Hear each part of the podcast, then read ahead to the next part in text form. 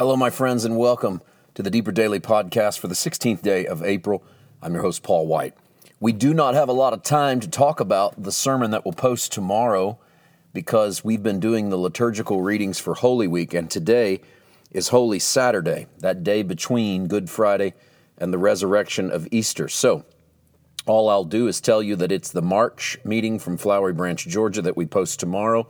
It's called The Prodigal Revisited, and it is a, new, a uh, sort of a fresh look at the prodigal son. I hope you enjoy it. Check it out wherever you get your podcast. And now, with no further delay, here are your readings for Holy Saturday, beginning in Job 14, verses 1 to 14. Man, who is born of woman, is a few days and full of trouble.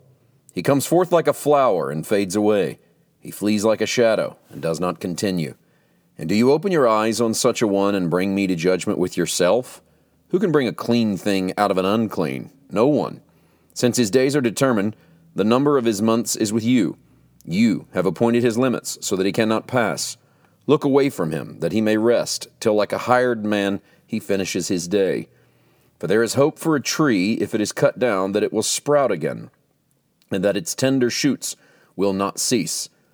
Though its root may grow old in the earth and its stump may die in the ground, yet at the scent of water it will bud and bring forth branches like a plant. But man dies and is laid away. Indeed, he breathes his last, and where is he?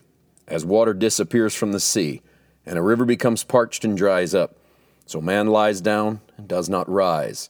Till the heavens are no more, they will not awake, nor be roused from their sleep. Oh, that you would hide me in the grave, that you would conceal me until your wrath is past, that you should appoint me a set time and remember me. If a man dies, shall he live again? All the days of my hard service I will wait till my change comes. Notice in the Job reading, no hint of resurrection. They know nothing of it.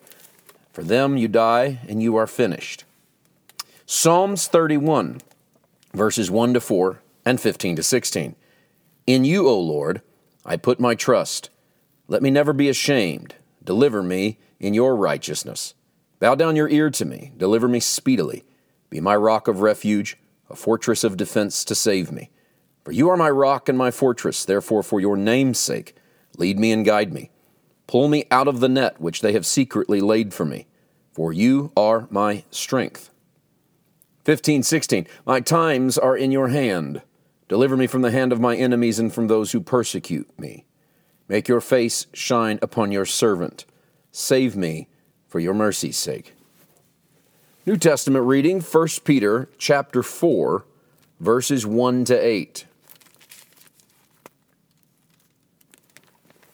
Therefore, since Christ suffered for us in the flesh, arm yourselves also with the same mind, for he who has suffered in the flesh has ceased from sin that he no longer should live the rest of his time in the flesh for the lusts of men, but for the will of God.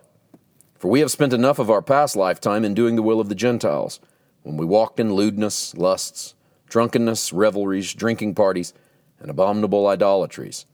In regard to these, they think it strange that you do not run with them in the same flood of dissipation, speaking evil of you. They will give an account to him who is ready to judge the living and the dead.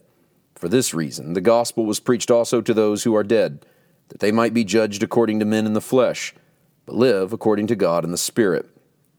But the end of all things is at hand.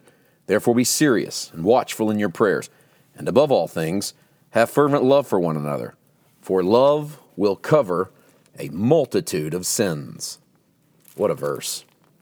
And finally, Matthew chapter 27, verses 57 to 66. Now, when evening had come, there came a rich man from Arimathea named Joseph, who himself had also become a disciple of Jesus. This man went to Pilate and asked for the body of Jesus. Then Pilate commanded the body to be given to him. When Joseph had taken the body, he wrapped it in a clean linen cloth and laid it in his new tomb, which he had hewn out of the rock. And he rolled a large stone against the door of the tomb and departed. And Mary Magdalene was there, and the other Mary sitting opposite the tomb. On the next day, which followed the day of preparation, the chief priests and Pharisees gathered together to Pilate, saying, Sir, we remember, while he was still alive, how that deceiver said, After three days I will rise. Therefore, command that the tomb be made secure until the third day, lest his disciples come by night and steal him away, and say to the people, He has risen from the dead, so that the last deception will be worse than the first. Pilate said to him, You have a guard, go your way, make it as secure as you know how. So they went and made the tomb secure, sealing the stone and setting the guard. Well, that's the end of the reading today, but let me just comment on that last phrase right there. Something pops out at me when Pilate sets the guard. You have a guard, go your way, make it as secure as you know how. So they went and made the tomb secure, sealing the stone and setting the guard. Man did all he could to make the tomb of Jesus as secure as he knew how. But the resurrected man on the earth cannot be stopped by the very best laid plans of man. You want to know what's endured for 2,000 years? This story of the resurrected man on a Sunday morning in Jerusalem about 2,000 years ago. And it has survived in spite of man's attempts to secure him in that tomb the best way he knows how. So while we celebrate the day in between that Good Friday event and that resurrection, just remember that all of your Christianity hinges on Jesus coming out of the tomb and that mankind has engaged in a sort of calisthenics for a couple millennium to keep the message of Jesus in that tomb. But it didn't work then, and it doesn't work now. And you are who you are because man hasn't been able to keep him in that tomb. And don't let anyone keep you in that tomb. If he resurrects, you are not only going to resurrect, your resurrection has already begun. Tomorrow, the stone rolls away, Jesus comes forth.